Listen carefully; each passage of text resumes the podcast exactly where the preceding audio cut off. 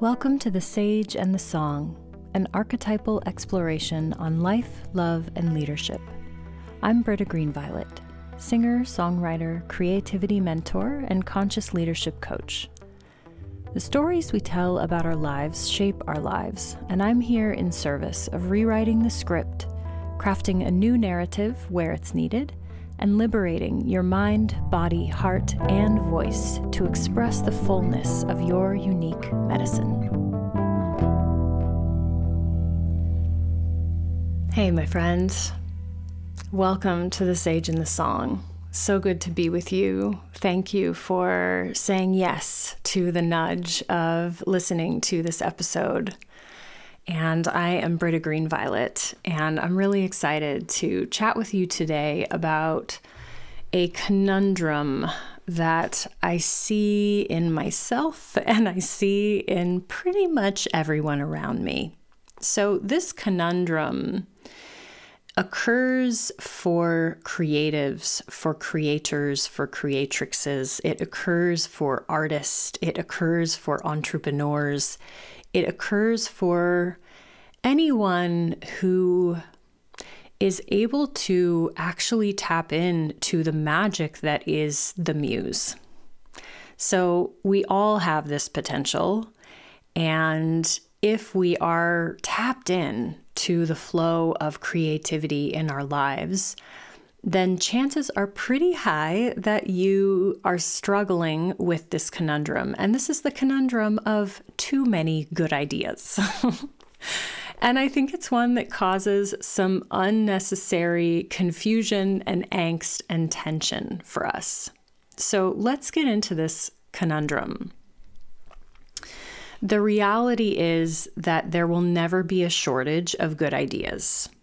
And I'm going to go ahead and go out on a limb and guess that if you are listening to this episode, you're feeling me. You're saying, oh, yeah, 100%. There is no shortage of brilliant ideas dropping into my psyche every single day. I have good ideas, right? And you've got a backlog of brilliant, life changing, world shifting, million dollar ideas. I'm sure of it, right? In your journals, in your Google Docs, in your Evernote, in you know, your phone, wherever you keep your random scribbles and your magnificent ideas that come through, you've got lots of them, right? And the question isn't how to fit them all in. That is not the question.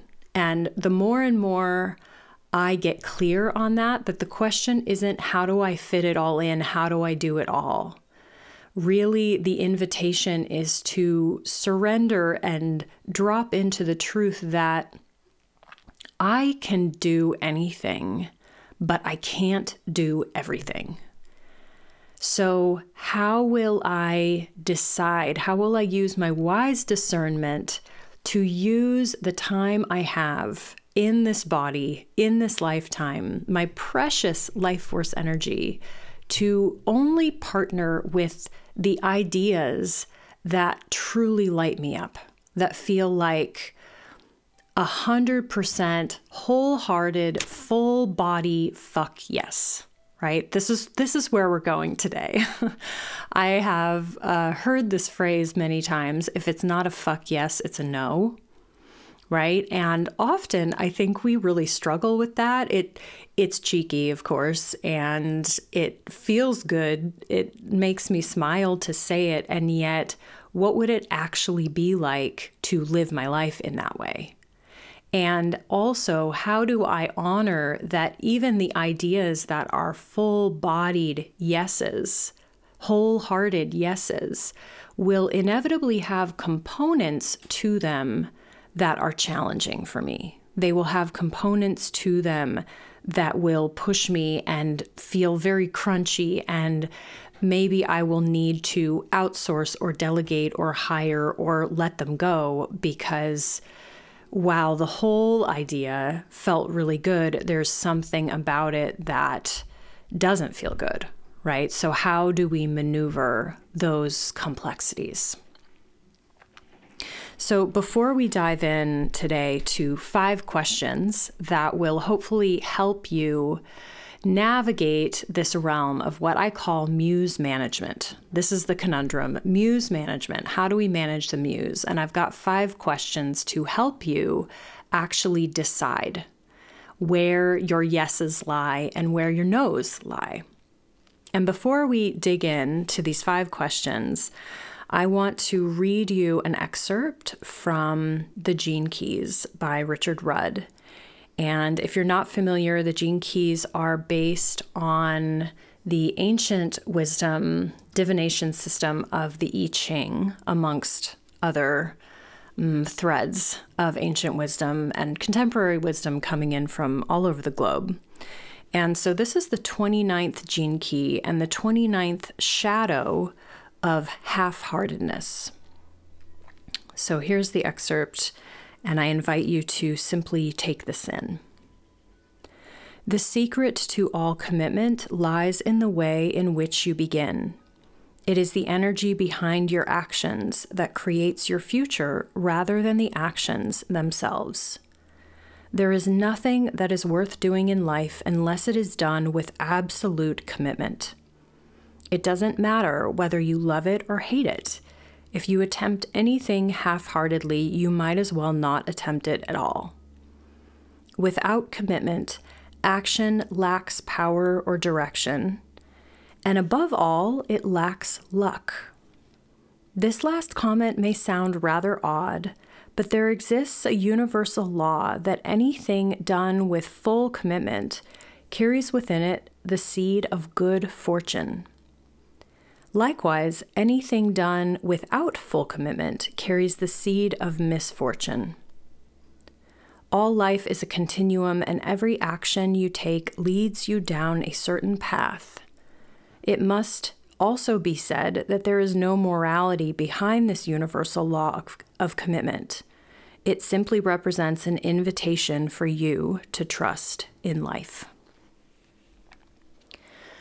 So, this teaching, as it says right there in the end, in such a beautiful way, that this wholeheartedness, this feeling of wholeheartedness, and its opposite, this feeling of half heartedness, really invites us to trust in life, to trust in our gut, to trust in that muse coming through us and to trust that even when ideas are coming through, you're going to feel wholehearted or half hearted. And the point here isn't to shame yourself when you feel half hearted. I love that it brings in, it must also be said that there's no morality behind this law of commitment. So whether you feel half hearted or wholehearted is in some ways not up for negotiation. It's not meant to be something that you challenge or that you work on being more wholehearted, right? Maybe you are half hearted because this is not the path for you. And I love that invitation because the conundrum that lies underneath this muse management is again, how do we choose? How do we choose which ideas are worthy of our time? How do we choose which ideas based on where they play to our strengths, where they invite us into our zone of genius, where they invite us into places that are expansive and fulfilling and inspiring, that light us up, that create luminosity for us rather than places where we are meh, right? Where we're half hearted, where we're neutral. Those are not the places of our genius. Those are not the places where our mastery is going to be deepened. Those are not the places of, of deep meaning and fulfillment for us. So let's go through these five questions together and I invite you to begin this process by bringing to mind one idea that you have that you are seriously considering stepping into this year. One idea, one idea that you are seriously considering partnering with. So, when you've got your idea, let's go through these five questions together, and you are going to say yes or no to each of these five questions. Number one Am I deeply moved, deeply moved by this idea, willing to commit and devote myself to its completion? So let's break that down even into smaller bits. So, am I deeply moved by this idea? That first part of the question really indicates the difference between pushing and being pulled. So, when we are pushing, we have an agenda, right? We are forcing, we are trying to make something happen very different than the feeling of being pulled by the muse, being pulled by this idea, by this inspiration. And I love that that that idea of when we we have that phrase, am I moved by it, right? What does that even mean? It's such an interesting concept to break down linguistically. So when I'm moved by something, it feels like it's pulling me, right? There there is a gravity that is like the moon on the ocean. Like this idea is pulling me literally. So am I deeply moved by this idea? And then am I willing to commit and devote myself to its completion?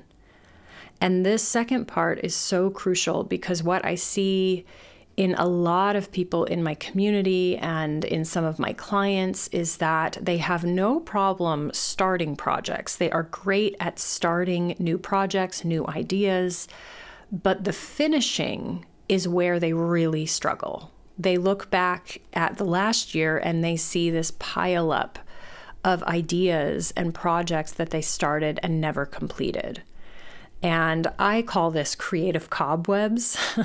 this this idea that when we have this pileup of of incompleted projects, it creates mm, cobwebs, right? It creates this mess and this kind of dusty abyss of space in in our mental space and in our psychic space and perhaps even in our physical space, right? This could be in our office, on our shelves, and of course in our brain so, are you willing to really fully commit and devote to completing this idea? So, that's question number one. Am I moved and am I willing to commit and devote myself to its completion? So, hopefully, you've got a yes or no on this. Number two, am I wholehearted in my commitment to this idea? What I want to say here is of course, you won't be surprised because we just explored that excerpt from the Gene Keys. If there is even a lick of half heartedness, my friend, please let this idea be. Please let it go. let it go find somebody else, right? Liz Gilbert in Big Magic talks about ideas as these little muse fairies that are flying around tapping people on the shoulder and saying, Hey, do you want to work with me? and so if you're a no, right? If you're even half of a no, if you're half hearted, let it be.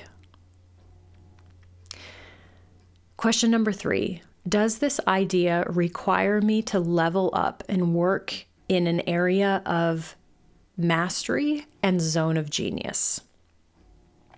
And if not, why bother, right? So this question really digs into our our expansion and are we fully clear? Are we seeing how this idea is going to invite us into the next version of ourselves? How this idea is going to invite us into our higher selves, into our wisest selves, into our most creative, courageous selves is this idea going to level up my life experience? Is it going to level me up as a leader, as a creator, as a partner, as a parent, right? As whatever role you are you want to insert there, is it going to require you to level up? Is it going to ask you to deepen into your mastery? And is it going to invite you to step into your zone of genius? If you haven't listened to my previous podcast episode, From Excellence to Genius, I dig in really deep on Gay Hendricks, The Big Leap. He's the one who coined this phrase, zone of genius. And that whole episode is about really exploring the difference between your zone of excellence and your zone of genius and how to really clarify and identify and then live in your zone of genius. So here we go. Number four Will this idea create prosperity and generate financial resources? Either probably or potentially. And this is absolutely not a mm, non negotiable for a yes or no. We will, we will give a little bit more context to these four questions. And I do think this question is really important to simply clarify in our assessment. Is this idea a potential money generator? Is this idea potentially generating prosperity for me and creating more resources financially? Yes or no? And finally, number five Will this idea bring me unspeakable satisfaction, joy, and expansion? now, I want to answer a question that I actually received from one of my students recently who asked such a brilliant question, and I'm so grateful to have this extra layer to offer. So the question was well, what if we're really excited about the idea, but when we really start thinking into the idea, we realize there are going to be steps along the way that don't generate unspeakable satisfaction. they like make me less than excited. So, an example might be let's say you want to write a book and you are excited about the idea, the prospect, the whole process of the book, and where you really start to feel your life force energy drain is when you start thinking about the marketing of the book and the selling of the book, right? The actual distribution of the book, the final kind of mm, say this in air quotes end step because with a book it's an interesting um, idea that there really is no end, right? This is a this is an an evergreen product. It's something that will be out there. And this for me was such a great question because it brings up the invitation to really know ourselves in a deep way and to know that even when you are wholehearted, right? Even if you can say yes to all five of these questions, it's very likely, if not fully guaranteed, that there will be aspects of this project or this idea that don't light you up, that don't put you in your zone of genius. And that's when we can become wise leaders and wise delegators. So, this is where we're really called to hire somebody, a new member of our team, hire a marketing coach, right? Hire a leadership coach, hire a business coach, find an accountability partner, um, find a course, right? So, delegating, hiring, finding, outsourcing. And it doesn't necessarily even need to be a paid uh, offering, it certainly could be. And I think the important thing here is, again, to know yourself and to know that there will be steps along the way where you need help, and that's okay. I would love to take a moment and invite you to check out my newly renovated Luminous Life Design Challenge. So, this is a five day course that I led as a live offering and it is a fractal planning framework that brings you through a lens, again, of archetypal planning, of earth based planning that really honors the cycles and rhythms of Mother Nature, of your animal body, of your tender creature that needs tending. And it steps away from the soul sucking ambition patriarchal lens of planning and it steps into something that is more nourishing, that is soul centered, that is heart led. And so this fractal planning process begins with day one, annual life design. Then day two is seasonal and quarterly life design. Day three, monthly. Day four, weekly. And day five is daily. And then there is a bonus Q&A call that we recorded with a live group. So I want to invite you to head to my website and check it out. It received really great feedback, and everyone who attended had really, really wonderful things to say about it. And if you are desiring a deepening into really taking this idea of muse management to the next phase and saying, okay, how do I how do I manage all of my ideas on a bigger scale? And then how do I break that down, even with this idea that we've been contemplating in today's episode? How do I integrate this? How do I take this to the next step? So, if all of that feels juicy and inviting, my friend, please head to my website, brittagreenviolet.com forward slash challenge, and you'll find Luminous Life Design Challenge awaiting you. So now that we've answered all five questions, I want to really emphasize and reiterate that the takeaway here is that any idea that you say yes to needs to check at least four out of the five boxes. So you want to be able to say yes to four out of those five questions. If there's more than one no in that list of questions, then I really encourage you to let this idea go. And specifically, when I say four out of five, what I'm really talking about is question number four around prosperity and financial resources. Not every idea needs to be monetized. And that's why I say four out of five. And for me, Questions number one, two, three, and five all need to be yeses. They all need to be yeses in order to say yes to this idea wholeheartedly, fully, with devotion, moving toward its completion, giving it space on our precious, precious life design, right? So your your time is your most precious resource, right? It is a precious ally. And how are you going to spend it, right? So, as you hold your ideas for the year to come, my love, I want to encourage you to think about the creative projects that you want to take on, the writings, the courses, the programs, the topics of study, the new instruments, whatever that is for you. How will you decide which of those ideas is a genuine match to your highest potential at this moment in time?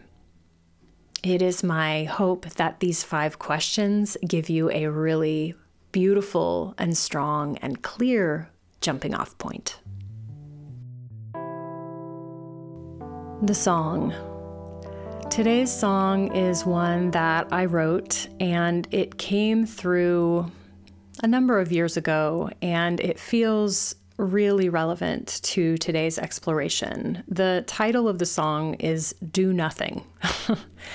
and the idea here is that if we are not clear, right, if we're not wholehearted and clear hearted, don't take action, right? It is far better to pause and wait for clarity and guidance than to move forward from a place that is unclear, half assed, and half hearted. And this, for me, brings me back into one of my favorite books that perhaps you've heard me speak about before The Fourfold Way from Angeles Arrien. And in the chapter on the healer archetype, she talks about the four chambered heart, which is full hearted, open hearted, clear hearted, and strong hearted. And she says, where we are not full hearted, we approach people and situations half heartedly. The experience of feeling like we should do something when we don't want to is the breeding ground for half heartedness. Feeling half hearted is an announcement of wrong placement, and it is time to remove ourselves from these situations. Boom, right? and then here's what she has to say on clear heartedness. Where we are not clear hearted, we are confused and carrying a doubting heart. This is where we need to wait. States of ambivalence and indifference are precursors to confusion and doubt. When we experience any of these states, we are reminded to wait for clarity rather than to take action. So, this song is really an anthem that I sing to myself, and I invite you to sing for yourself in moments when you truly don't know what to do. You don't know which way to go. You aren't clear. You don't have a clear yes, and maybe you don't even have a clear no.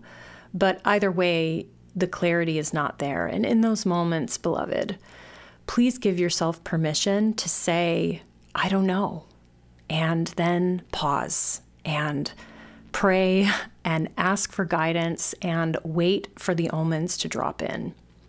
It reminds me there is that phrase out there of don't just sit there, do something, right? And uh, who knows where this comes from. I feel like it's been in movies, it's, it's been in a meme. Don't just sit there, do something.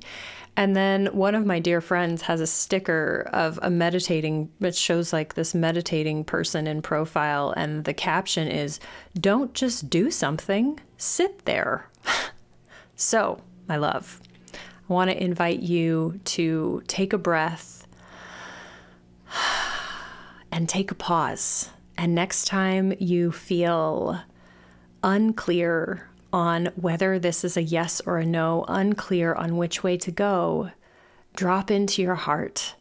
Give yourself full permission to wait and trust that when you are wholehearted and when you are clear hearted again, and you will be, that is your moment to take awakened action.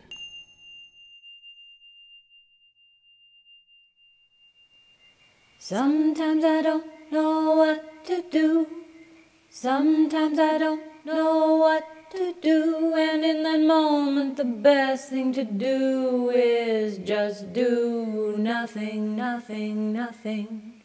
Do nothing, nothing, nothing. Sometimes I don't know what to do. Sometimes I don't know what to do, and in that moment, the best thing to do is just do nothing, nothing, nothing. Do nothing, nothing, nothing. Sometimes I don't know what to do. That's right. Sometimes you don't know what to do, and in that moment, the best thing to do is just do nothing, nothing, nothing. Do nothing, nothing, nothing. Sometimes you don't know what to do. Sometimes you don't know what to do. And in that moment, the best thing to do is just do nothing, nothing, nothing. Do nothing, nothing, nothing. Sometimes we don't know what to do. Sometimes we don't know what to do, and in that moment, the best thing to do nothing, nothing. Do nothing, nothing, nothing. Sometimes we don't know what to do. Sometimes we don't know what to do, and in that moment, the best thing to do is just do nothing, nothing, nothing. Do nothing, nothing, nothing. Do nothing, nothing, nothing. Do nothing, nothing, nothing.